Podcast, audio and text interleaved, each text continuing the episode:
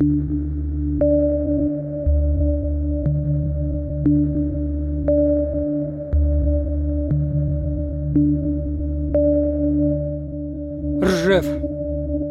1919.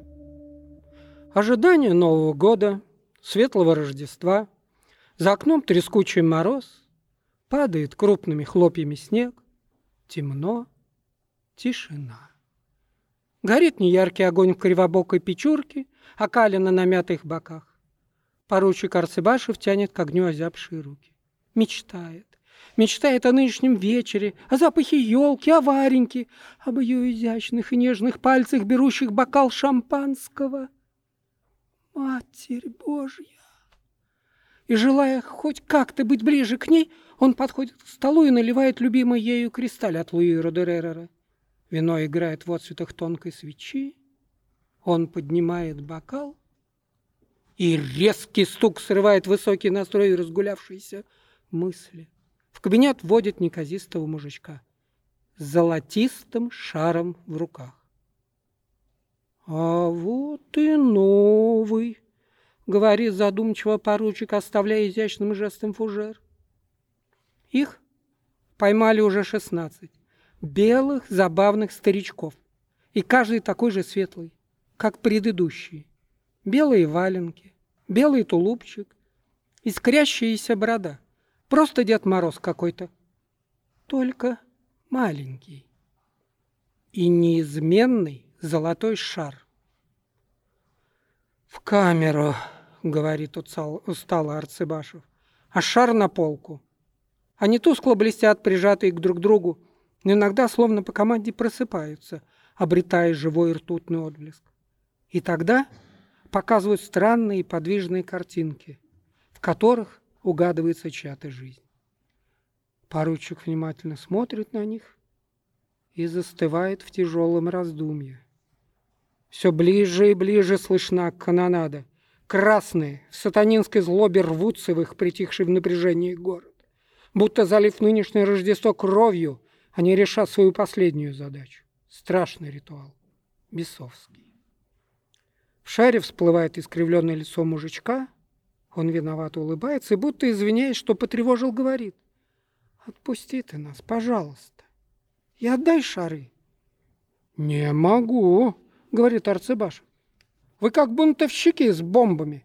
Вдруг шарики на улицах рванут, а? А там люди. Смотри, и вместо лица во всех шарах заплескали красные стяги, флажки, знамена, и на Кремле замерцали рубиновые звезды. С церквей полетели кресты, колокола, какие-то сволочи потащили иконы, жгут их, ломают и стреляют, стреляют, стреляют. Это уготовано вам утром. Не верю. Тяжело нависает Арцебашев над шаром. Так не бывает. Это наваждение. Он машет рукой. Варенька будет жива. А ты хочешь взглянуть, что будет?» Поручик рванул ворот кителя, шар замерцал, поплыло что-то в сторону и... Ржев загорелся с разных сторон, полыхнуло в одном месте, в другом. Рванули склады, побежали в ужасе люди, полетели казаки на громоздких конях передовой. Он смотрел и смотрел иступленно. «Нет!» — закричал он в конце концов и пошел, шатаясь к камере. Часовой вытянулся во фрунт. «Открой!» «Но как же, ваше благородие? Открой, кому говорят!» — закричал он не своим голосом. «Они же бандиты!» Арцебашев пальнул нервно в потолок. Солдат суетливо загремел ключами, дверь распахнулась.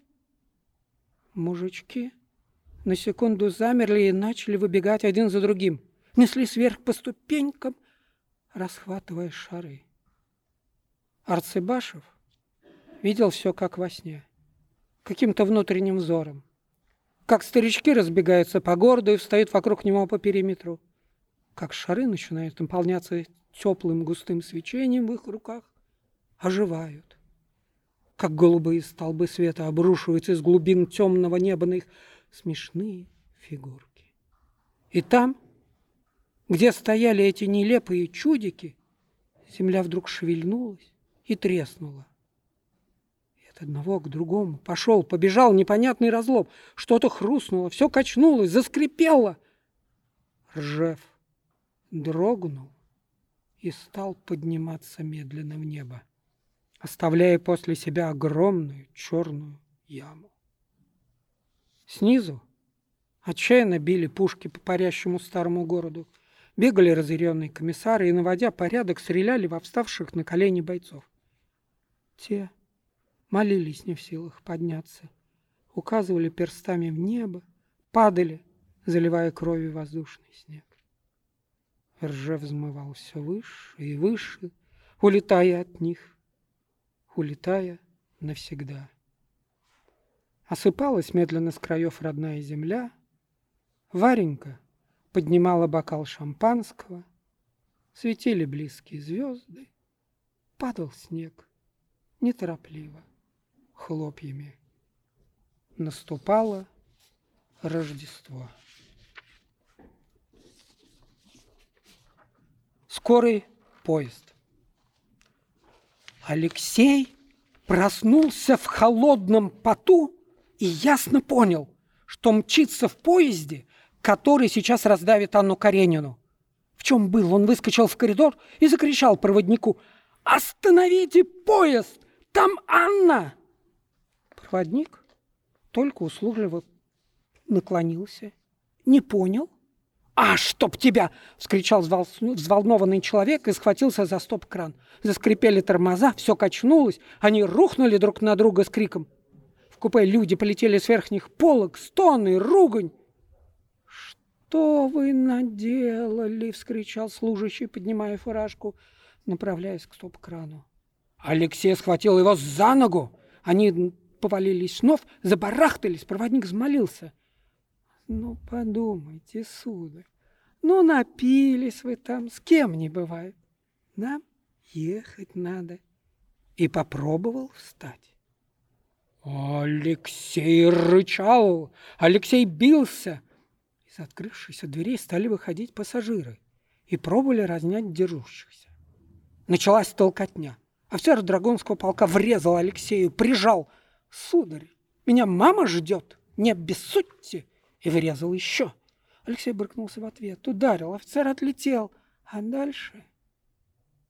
Кто-то вернул кран в исходное положение и встал на его защиту. Присоединились еще двое. Решительные. «Как вы не понимаете? Она же на рельсах!» Чуть не зарыдал Алексей. Поезд дернулся, качнулся, звякнула сцепка, и состав начал набирать ход. закричал сбешенный Алексей и бросился сквозь вагоны к паровозу. «Держите его! Он сумасшедший!» – завизжала толстая дама, толкая драгуна вперед. Офицер побежал. За ним еще трое. Началась погоня. Алексей толкал встречных, опрокидывал что-то, захлопывал двери, кто-то стрелял в него. Но он вырвал перелез через решетку, повалился в уголь и пополз к кочегару. «Вы что, барин?» – удивился один, неуверенно утирая пот. «В сторону!» – закричал Алексей и бросился внутрь. Толкнул первого, ударил другого, отпихнул кочегара, навалившегося сзади, рванул какую-то железяку, другую. Его ударили лопатой, потом еще чем-то в голову. Он упал. Когда он пришел в себя, то увидел чистую палату и своего старого полкового друга. «Что вы наделали, Леша? Что натворили?» Только и вздохнул тот. Он схватил его за грудки. «Скажите одно, она жива?» Его товарищ смутился, отвернулся. В руке его хрустнула тихо папироска — он глянул в окно, повернулся. Алексей Вронский упал на подушку и взвыл. Я не успел. Не догнал. Тихий гражданин, носящий странную фамилию Ерофеев, быстро шел по вечерней улице. Что-то очень беспокоило его, а именно предчувствие. Он до жути не любил, когда с ним заговаривали всякие незнакомцы. И теперь он с тревогой ощущал, что кто-то пробует его догнать, с острым намерением расспросить о чем-то. «Постойте!» — кричали сзади, явно запаздывая. «Это важно!» Уважаемый на работе в других учреждениях Ерофеев участил и без того свой спорый шаг. Но преследователь не отставал. Ерофеев наддал. Тот за ним. Свет фар осветил Ерофеева сзади. Этого еще не доставало, сверкнуло пугливо в голове. Ведь если тормозну, прижмусь к дому, то говорун настигнет, и начнутся нескончаемые объяснения. Он ловко проскочил по поребрику, перепрыгнул лужу и бросился вперед, обогнув что-то впритык, проскользнул, хватаясь за стену. И тут свечение за спиной стало медленно спадать. Шаги утихли. Ерофеев в некотором недоумении оглянулся и обомлел. Невысоко, в теплом еще воздухе, медленно угасал легкий нимб. Что это? Темнело. Казалось, навсегда.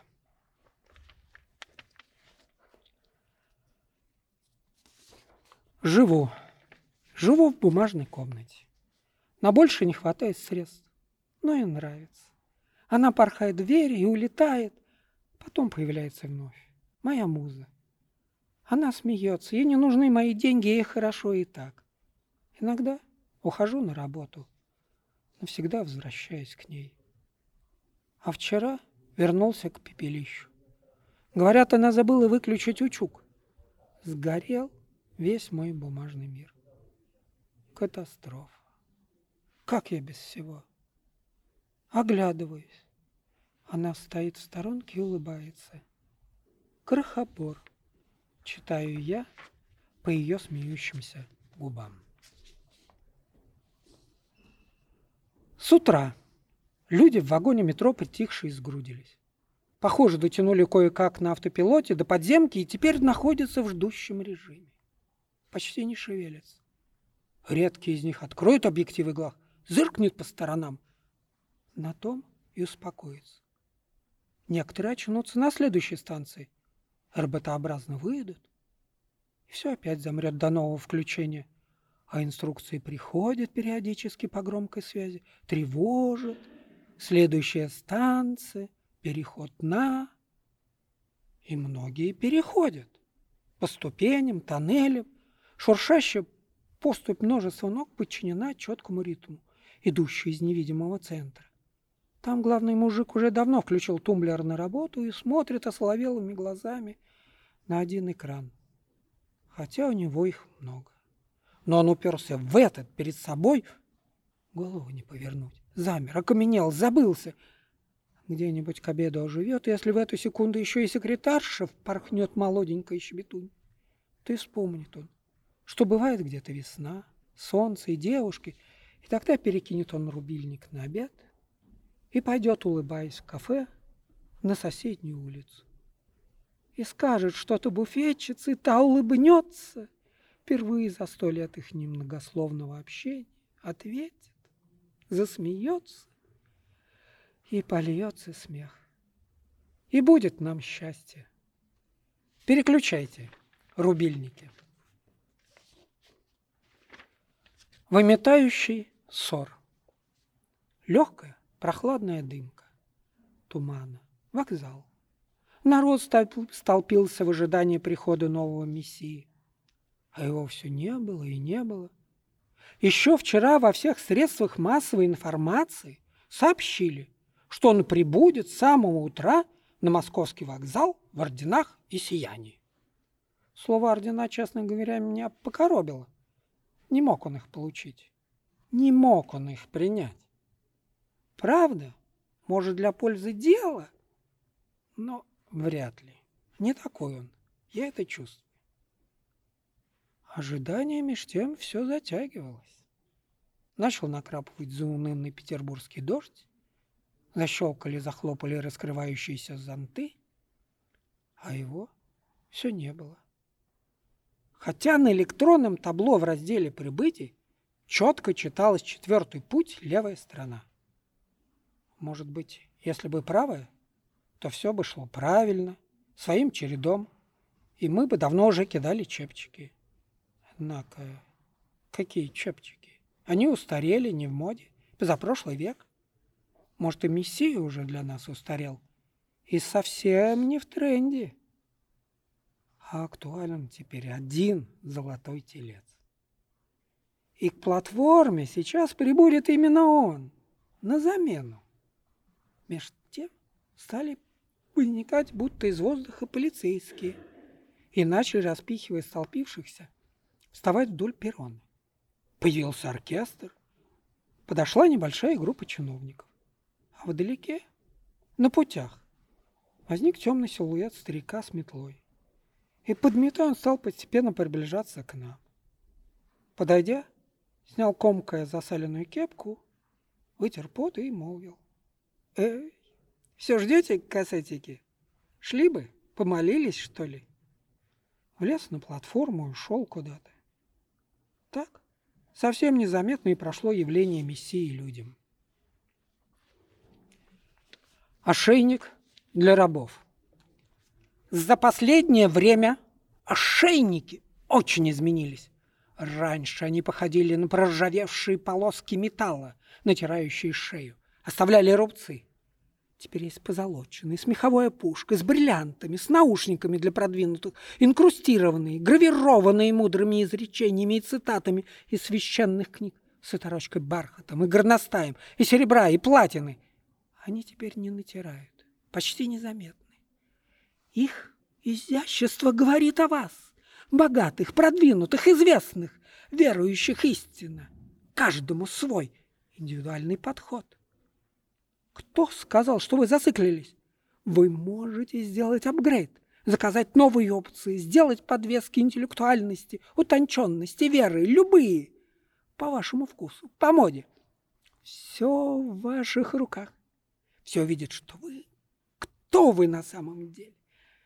Приходите к нам и мы сделаем вам ошейник победителя, конкурса на лучший ошейник раба. Красуйтесь, гордитесь. Наши ошейники нет. Творение уже побеждали 17 раз на общемировых конкурсах. Не торгуйтесь, спешите. Конкурс скоро. Наши ошейники лучшие в мире. Ненужные книги. Он нависал надо мной грозной тенью. Люди не знают, что в книгах есть. Ну вот что ты тут принес? Донцову, Устинову. Бред, рухлить, никчемный товар. Я бросился в соседнюю комнату, схватил что-то с полок и притащил еще груду томов. Пелевина, Улицкой, Прилепина, еще кого-то. Он неторопливо провел рукой над книгами, будто сканируя их содержание – и все сбросил на пол. Уже лучше, но тоже муть. Посмотри, они даже на бумагу не разорились. А обложка? Разве это содранная кожа? Он нахмурился, а я заторопился и стал волочь все, что мог с полок, заваливая стол Дюма, Гюго, Гейны, русские классики. На Пушкине, Шекспире и Лермонтове он одержал на некоторое время свой внутренний взор и молвил. Это хорошо, но чего-то еще не хватает. И я решился на последнее средство и принес из маминой комнаты самое дорогое — Библию. Память о бабушке.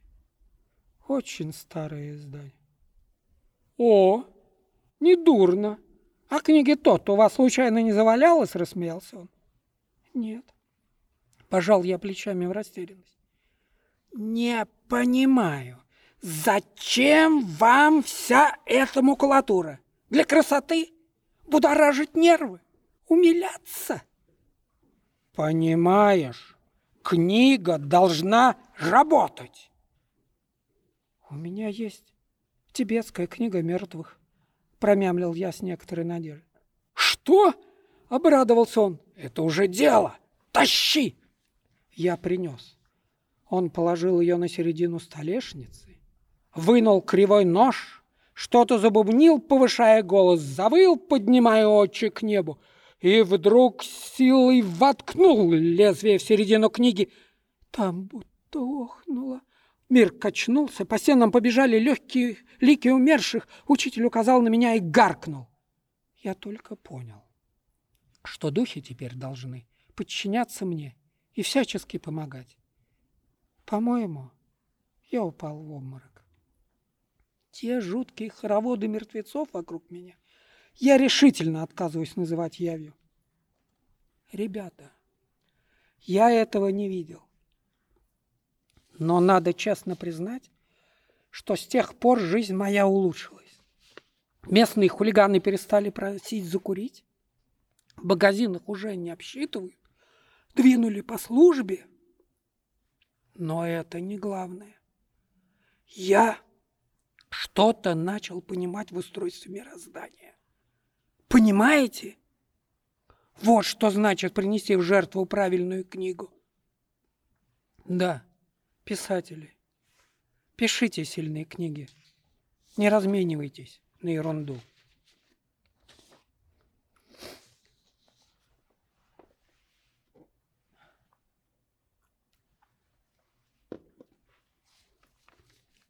В интернет кафе. Григорий Отрепьевич ухом не ведет и рылом. Хотя обращается к нему – и требуют привить сейчас же документы. Но Григорий не в силах даже повернуться. У него настоящий приход графомании. Это новый вид неизученного заболевания, когда пишешь в безумии всякую чушь, не переставая, размещаешь ее торопливо где только возможно в интернете и ждешь с нервным трепетом хоть какого-нибудь отклика. «Эй, ты!» Повторяя в сильном раздражении грубый голос, и мясистая ладонь ложится на плечо пишущего, надавливая. «Минуточку!» — лихорадочно шепчет Григорий Отрепьевич, пригибаясь, и уходит с головой в текст. Только его и видели. «Ты видал?» — спрашивает ошарашенный момент, а ныне полицейский Саня своего промозглого напарника. Тот кивает, тупо глядя на экран, который только что с чавкающим звуком поглотил почти целиком графомана-маньяка в первом поколении. Лишь каблук еще никак не может погрузиться в гладкую поверхность монитора дергается. Полицейские не успевают опомниться, как ботинок все-таки тонет. Хлюп. Две Пара осоловелых глаз, проморгавшись, с невероятной ясностью видит, что среди буквы всяческих приложений ныряет, кувыркается и неслышно кричит разрумянившаяся рожица Григория. Он, видимо, счастлив. А мы, просятся менты внутрь таинственного пространства. И угадывают по губам ожившего смайлика. Пишите, Шура, пишите. Стражи порядка бросают все и начинают строчить. Компьютер, а затем экраны телевизоров захламляют постепенно менты, воры, фонари, слепые, убойные. «Ну что?» — спрашивает плоский смайлик, подмигивая. «Ко мне, а?» «Нам хорошо и здесь!» — вскрикивают новые сложившиеся авторы и поминают являющегося им Григория легким квасом. Они не пьют, им некогда. Они творят культуру. Мент, улица, фонарь, аптека.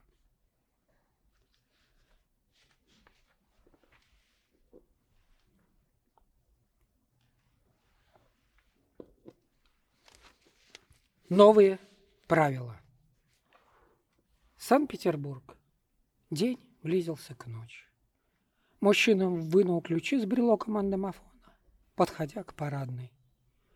Из темноты ему навстречу шагнули трое в строгих костюмах. И очень вежливо один спросил. «Не подскажете, как пройти в библиотеку?» «Чё?» — не понял прохожий. Резкий удар справа и темнота.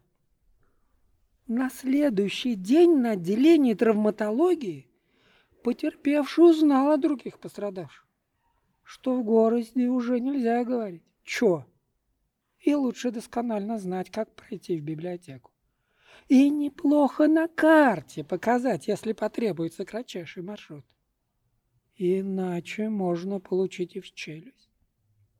«Кто они?» — побледнел наш герой. «Учителя русского языка, вздохнули все.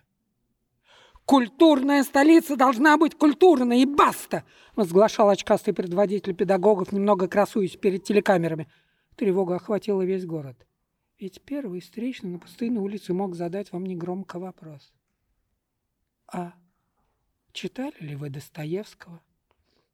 Если вы не уверенно кивнете в ответ, то и уточнить мог с многообещающей и сладкой угрозой в голосе. А что именно? И нужно было тогда не ошибиться в названии. Учите русский язык, читайте. На всякий случай. Пожалуйста. Изобилие. Самолеты бороздят бескрайние просторы. Пароходы вздыбливают тяжелые воды, переваливая с крутой волны на другую волну. Паровозы мощно пыхтя с трудом тянут безмерные составы. За стеклами огромных витрин ткани, одежда, обувь, других колбаса, масло, деликатесы. Идем вместе. Я и Сталин. Взгляните, Иосиф Виссарионович, как всего много, какое изобилие. Он щурится на долю секунды и, пыхнув от души трубкой, спрашивает с легким акцентом. А где же люди? А людей нет потому и изобилие.